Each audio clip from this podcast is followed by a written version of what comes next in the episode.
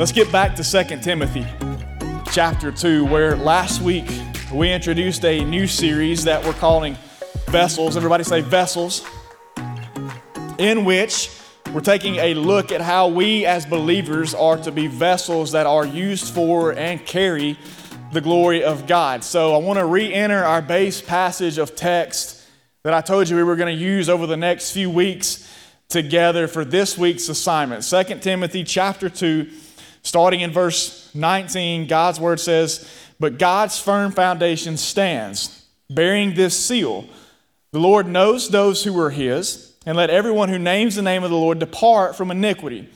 Now in a great house there are not only vessels of gold and silver, but also of wood and clay, some for honorable use, some for dishonorable.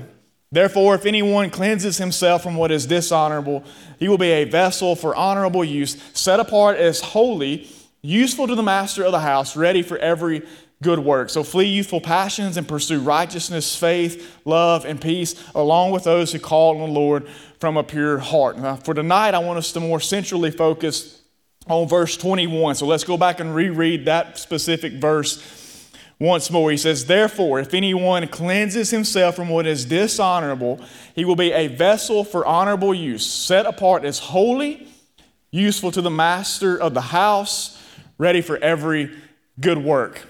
Did you ever have a favorite cup when you were a kid? Anybody have a favorite cup when they were a kid? I didn't think I'd be the only weird one that was like that.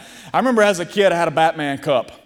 That was my favorite cup. That was my go-to cup. Now, you have to understand, like, when I was a kid, I was obsessed with Batman, like the animated series. I mean, I lived to watch Batman every afternoon when I got home from school. And I was the kid that was, like, so obsessed, like, I thought I was Batman. So we had, like, the throw covers in the house, you know, that stayed on the back of the couch. And I would constantly grab one of those and tie it around my neck like a cape, run around the house, jumping off the furniture, running through, chasing bad guys because I was Batman.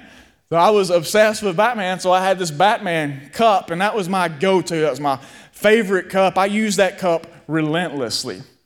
So I want us to, for the next few moments, take a look at the subject of God's go-to cup.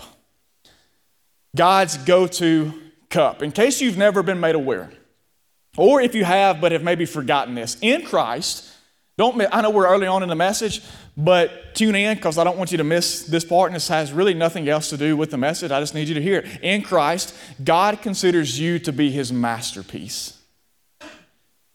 Ephesians 2:10 says, "For we are his workmanship," or it can be translated his masterpiece, "created in Christ Jesus for good works, which God prepared beforehand, that we should walk in them." In the eyes of God, you are a handcrafted, formed, and sculpted vessel, pieced together by the work of his hands, which he desires to use and set on display to the world for his glory. What a magnificent thing it is to be known by God and to be called by him. But you know, in that, we hold some small responsibility in the matter, in the fact that we must choose to be used. Each and every one of us as born-again believers must choose to be used, to make ourselves available to God for whatever it is he desires to do in and through our lives. And my desire, and I'm praying this over each and every one of you guys as well, is that we would be a vessel that when God seeks to use someone for a task, he knows that he can reach for each and every one of us, that we can all be his go-to cup, so to speak, for when he has a task that he desires to use somebody for. Now, I'm not saying that God plays favorites or anything like that, and this isn't about us trying to be God's teacher's pet or try to earn his favoritism or anything like that, but it's rather about developing the desire within each and every one of us as his servants to be vessels for his use. This, like many other truths in Scripture that detail our calling in Christ, is what I like to call general specific. We're all in general to be vessels for God's glory, but we're all in specific to be vessels for God's glory as well. Paul says in verse 21, the verse that we just read, he will be a vessel for honorable use. So it's implied all throughout Scripture that we as a whole, we as the church, we as a group of people are to be vessels for God's glory, but we as individuals as well are to be vessels for God's glory, for it to be on display in and through our lives, we can each, every single one of us, align ourselves to be in position to be vessels as God's go-to cup. And that's what I'm going to help show you tonight, hopefully. And so we're going to walk through some characteristics because the go-to cup has some special characteristics. So turn to someone around you and tell them you're special. Now, everybody in this room tonight has been told by somebody other than their mom that they're special. The go-to cup has some special characteristics. The first characteristic of the go-to cup is that it sticks out on the shelf. The go-to cup sticks out on the shelf. As Paul speaks to the point that we as believers ought to be vessels, he gives some descriptives.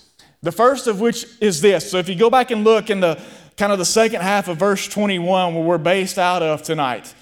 He says, if you will cleanse yourself from what is dishonorable, he will be a vessel for honorable use, set apart as holy.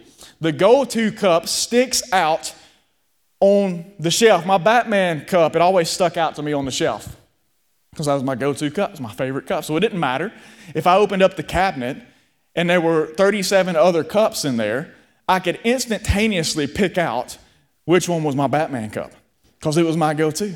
My favorite one out of every single one. I could easily pick it out every single time. So watch this. This is how the gospel of Jesus and his salvation works in our lives. So before Jesus, every single one of us were just mixed in with the rest of the world. Going along about our business, doing our thing. Paul says in Ephesians, we were just like the rest of mankind, children of wrath. Going about following our own passions, following our own desires, underneath the control of the prince of the power of the world. So just like everybody else around us, we were just kind of blended in with the mix.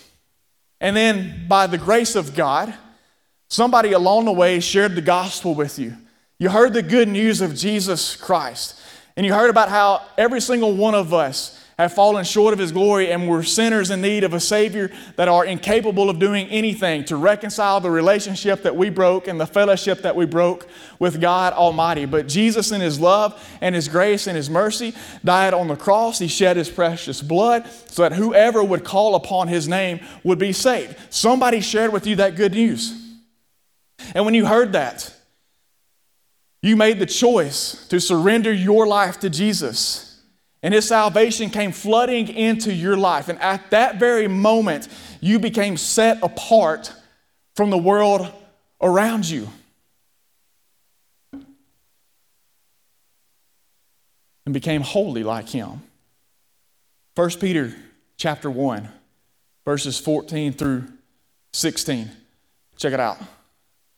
As obedient children, do not be conformed to the passions of your former ignorance, but as he who called you is holy, you also be holy in all your conduct. Since it is written, you shall be holy, for I am holy. When you gave your life to Jesus, he set you apart. You're no longer a part of the group anymore. You no longer conform to this image. You are conformed to the image of Christ. Now as his vessel, you're different. Listen, as his vessel, you're different. The way that we as a people of God act is different. The way that we as a people of God talk is different. The way that we as a people of God think is different. The way that you date is different. The people that you are around are different. The places that you choose to go or not go is different than the world around you. Why? Because you have been set apart. You live a different life. That's what it means to be set apart. To be set apart means that there is a distinguishable difference in your life than the rest of those living around you in the world that don't have a relationship with Jesus.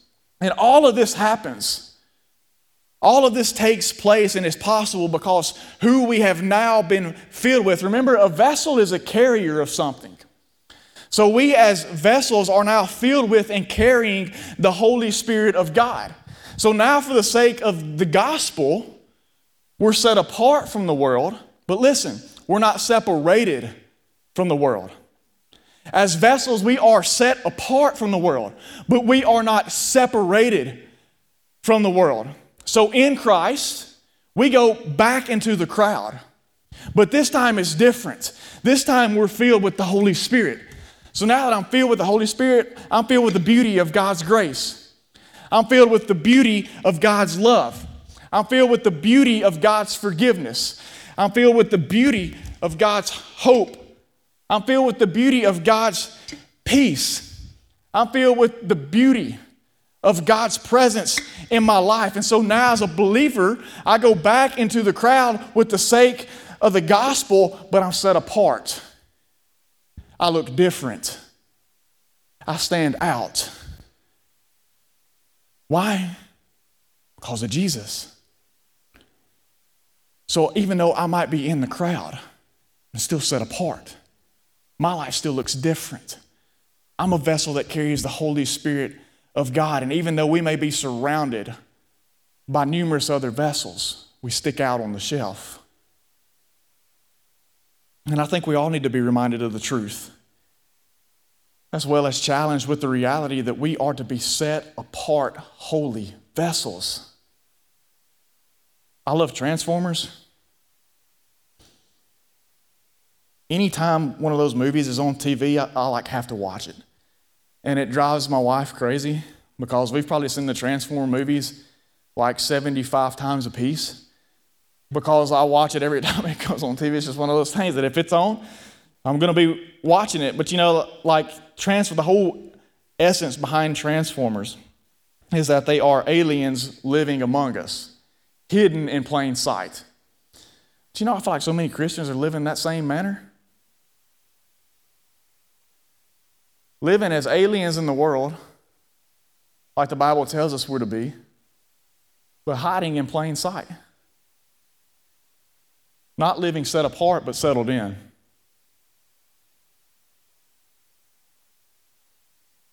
God has called us to a holy manner of living.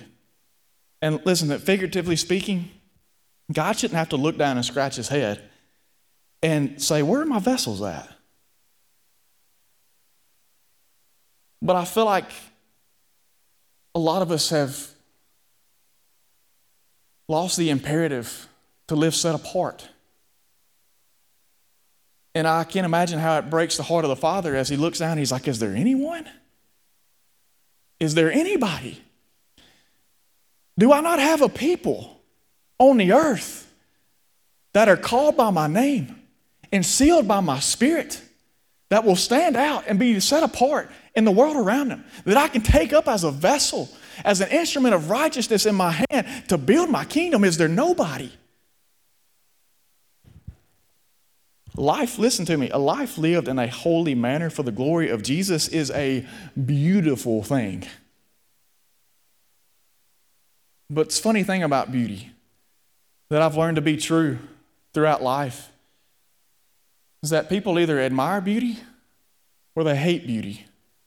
But listen to me, in either case, they're drawn to beauty. Jesus said, you'll live set apart, and because of that, people will see the beauty of it and they'll be drawn to it.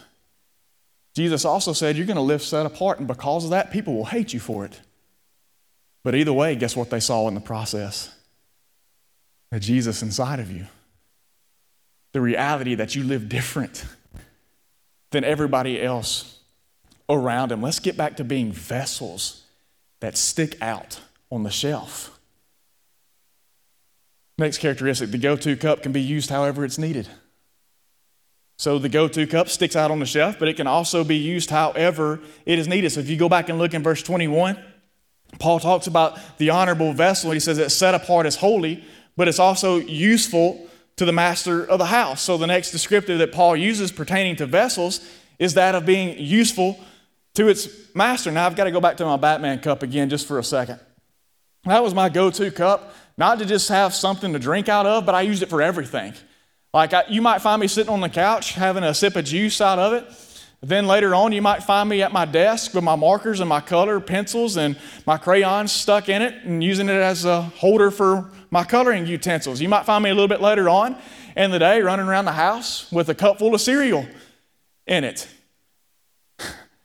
Multiple use, multiple functionality. You might find me later on the stairs that went down to our basement, having it set up somewhere, doing like ping pong trick shots, trying to get it into my Batman cup. Multiple use, multiple functionality. My go-to for any number of reasons. As vessels for the Lord, we should offer ourselves to be used however or in whatever capacity God desires to use us in.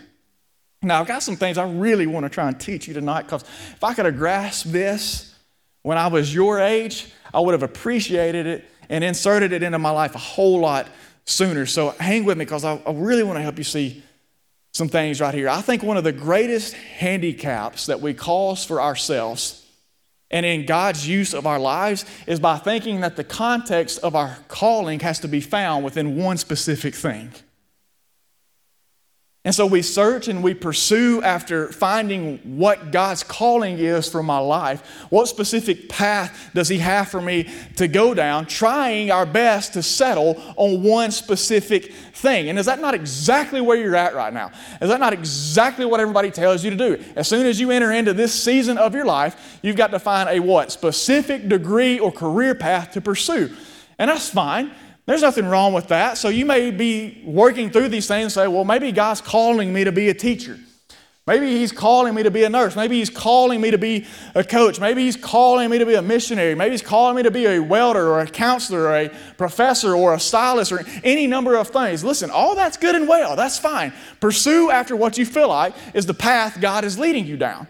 I'm not trying to diss that in any way whatsoever, say that you're wrong for doing that. But so often in the process of that, we fall into this trap of thinking that that's the one thing. That whenever I feel like God has settled my heart on something specific, that's my one use here on this earth. That's the only thing that I can be. This is God's one specific, narrowed down, end all be all, will and course for my life, without ever considering that it could possibly change at any given moment. This is something that the Lord's been teaching and showing me in a fresh way, because I used to think on those same lines. I used to have such a narrowed focus just like that as well. I think, okay, I'm bound and determined to find out what it is that God's calling me to do, or who He's calling me to be. What specific path, what specific course does He have laid out for my life? And I thought that when He led me into this, into what I do now, that was it.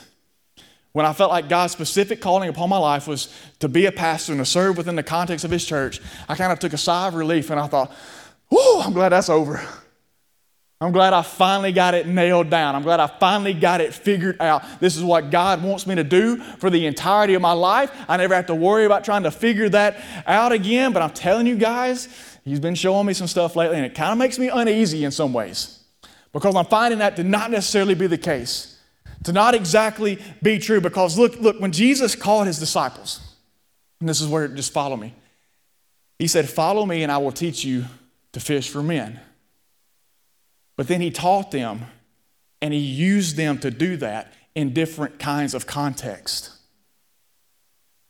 It wasn't just one specific area.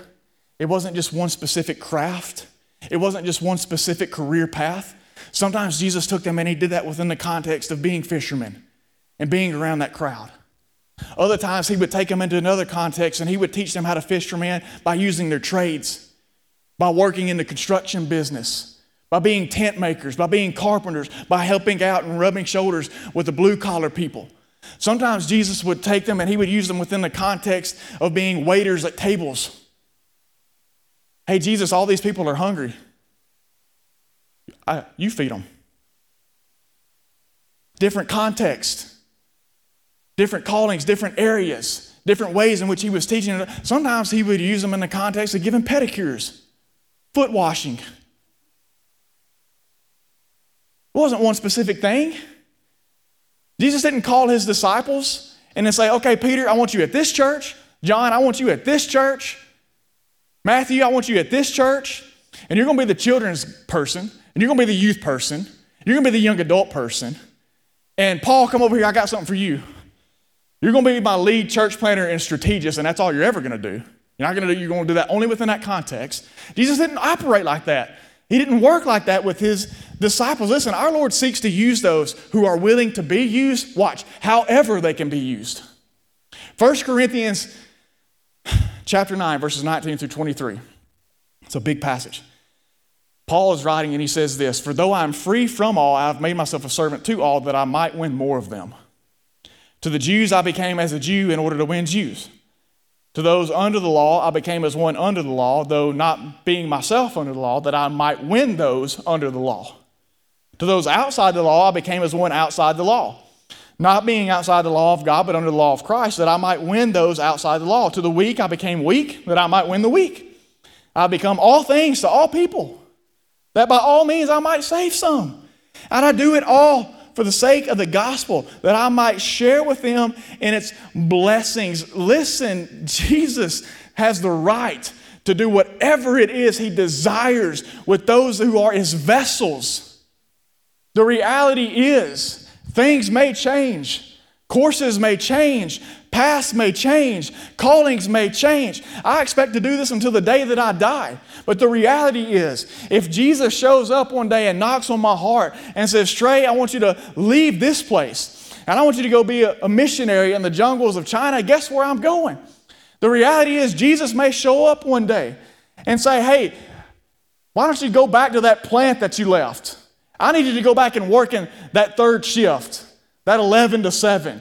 I need you to stand at the end of that production line once again. Trust me, I wouldn't want to do that. Nothing about me want to go back into that. But Jesus has the right over my life as one of his vessels to command me to go and do whatever it is he desires for me to go and do. And as an obedient vessel, it is my job to simply do that thing. So by all means, guys, pursue what you feel like he's leading you down right now. But once he settles your heart for a moment on that thing, don't close off to the reality that he might change it down the road. Vessels, go-to cups. They can be used however they're needed. Jesus has the right to do that within our lives. As a vessel, be one that welcomes being used however it's needed. One more characteristic. The go-to cup is always ready for the job. If you go back and look at verse 21, again, Paul says, this vessel for honorable use will be set apart as holy. It'll be useful to the master, and it'll be ready for every good work. Keep in mind that Paul is writing this to Timothy, who at this time is a young pastor. He's really just getting started with his ministry. He's new to the job. He's learning a lot of things. And Paul's telling him to depart from sinfulness, to flee from those things, keep your heart clean, run from everything that doesn't honor God, and to be an honorable, useful vessel for Jesus and stay ready for every good work. So how do we know what good work is? Well, such a fantastic question. Listen, good work is not so much about the kind of work that is done, but how the work is done. Good work is not so much about the kind of work that is done, but how the work is done. So watch. Good work is always gospel motivated and glory fixated. In Acts chapter 20 and verse 24, Paul says, I do not account my life of any value nor is precious to myself, if only I may finish my course in the ministry that I received from the Lord Jesus to testify to the gospel of the grace of God. Then in 1 Corinthians chapter 10 and verse 31, the same man writes, so whether you eat or drink or whatever you do, do all to the glory of God. So the good work that we as believers, as vessels, involve ourselves in is sharing the gospel for the glorification of God. So watch, if I'm a teacher, I'm gospel motivated and I'm God's glory fixated within that context. If I'm a nurse, I'm gospel motivated and I'm God's glory fixated within that context. If I'm a coach, I am gospel motivated and God's glory fixated. If I'm an electrician, I'm gospel motivated, God's glory fixated. If I'm a salesman, gospel motivated, God's glory fixated. If I'm a student walking around the halls of my campus, I'm gospel motivated and God's glory fixated. If I'm a ditch digger, I'm gospel motivated and God's glory fixated. Always ready as a vessel to serve, to encourage, to love, to sacrifice, to give, to go. I remember when I was working night shift at the wire plant that I referenced earlier. I worked off my shift one morning and me and Ashley jumped in the car to head to the beach. And it was actually on our way with our students here at the church for their summer camp. And I was tired, but, you know, it wasn't anything awful. And I'm one of those people that have to drive. Is anybody like that? Like you have a serious problem with riding with anybody else? I'm that guy. I cannot stand to ride with anybody. I've got to be the one that drives. So I climb in the car, and Ashley was more than ready and willing to drive, but I had to be the one to do it. And so like I said, I'd worked all night long. I was tired, but I wasn't like overly tired. And we sit down and we take off, and everything's fine. You know, we're cruising right along, no big deal. But there's something about driving, right, that just makes you sleepy. Can anybody relate? I mean, it's like the mundane, just monotonous, nothing's changing. And we had gotten through town, you know, so we're like on the highway now, and it's literally just a straight shot, dead as an arrow. And I mean, there's nothing going on. It's early in the morning. There's not a whole lot of traffic. So we're just cruising right along, and we're good. And, you know, it is amazing. Like, there's something about that driving sleep that your eyes, like, touch the back of your brain where you're just like, and you're trying to fight it off as hard as you can. And that's what I was doing. I was actually sitting in the passenger seat. She has no idea anything. She thinks everything's fine. But I'm struggling in the driver's seat. I'm talking like it is awful. Can't hold my eyes open. They're falling back in my head. And I've never in my life fallen asleep at the wheel, ever. So we're cruising right along. And we hit this one particular stretch. And it's real straight.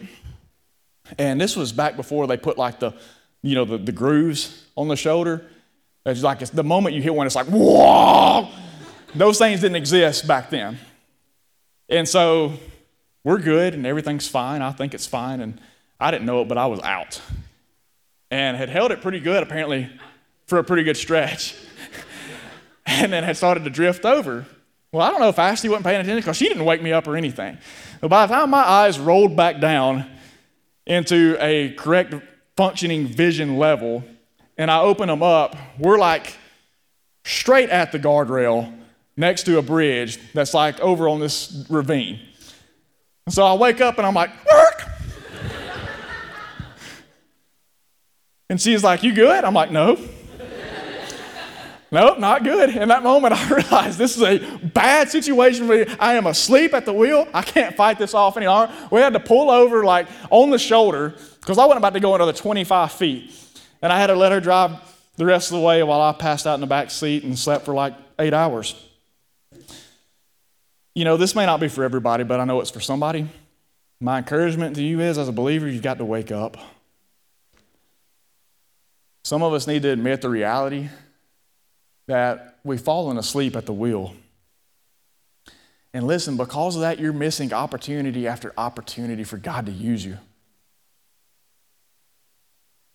All throughout Scripture, we're given the command and the encouragement to be awake and to be watchful.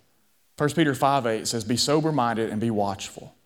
1 Corinthians 16:13 says, be watchful, stand firm in the faith. Colossians 4:2 says, continue steadfastly in prayer, being watchful in it with thanksgiving. Luke 21:36, stay awake at all times. 1 Thessalonians 5:6, so then let us not sleep as others do, but let us keep awake and be sober. Wake up. Men and women of God, if you're asleep at the wheel, wake up.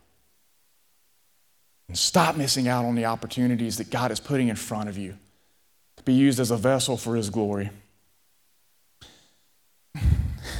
As we finish up tonight, our lab, we have a lab at the house. His name's Roman. And he's an idiot. God love him. He's the nicest dog ever, like sweet as can be. But he's a moron, and he's our moron, and we love him fiercely. But listen, the dog is always on go, always on ready. Like I can walk out on the deck, and he'll run down the steps and just run like laps around the backyard for no reason, just because I'm out there. And I'll go down in the backyard, and I'll be standing there with him. I don't even have to have anything in my hand. All I have to do is act like I'm lifting my arm, and he'll do, you know how dogs are when they think you're about to play with them. Like as soon as I pick my arm up, he's like, I don't have anything in my hand. But as soon as I start to pick my hand up, he knows what that motion means. And the moment I lift it, he crouches down. And everything, every muscle in his body is tensed up, and he is ready to bolt out of there like a bullet out of a gun to go after whatever it is I'm about to throw. Listen, my prayer is that God would, in this place, find vessels that are sitting on ready, tense and prepared to bolt at whatever opportunity he's about to pick up and hand to us. The go-to cup is always ready for the job. I want this place to be full of go-to cups for God, that at any moment he can reach down and grab you, or you, or you, or you, or you, or you, or you, for whatever good work that he has planned out for his glory. Be a vessel. Hey, this is Trey Mitchell, college and young adult pastor. I just wanted to say thank you for listening. It's our prayer that God uses these messages in a way that challenge and encourage you to live for his glory. If you've never placed your faith in Jesus as your Savior, we would love to help you with making that decision. Just reach out to us through our webpage at underwoodbaptist.org. Be sure to check back in with us next week as we again encounter God through his word here at Life.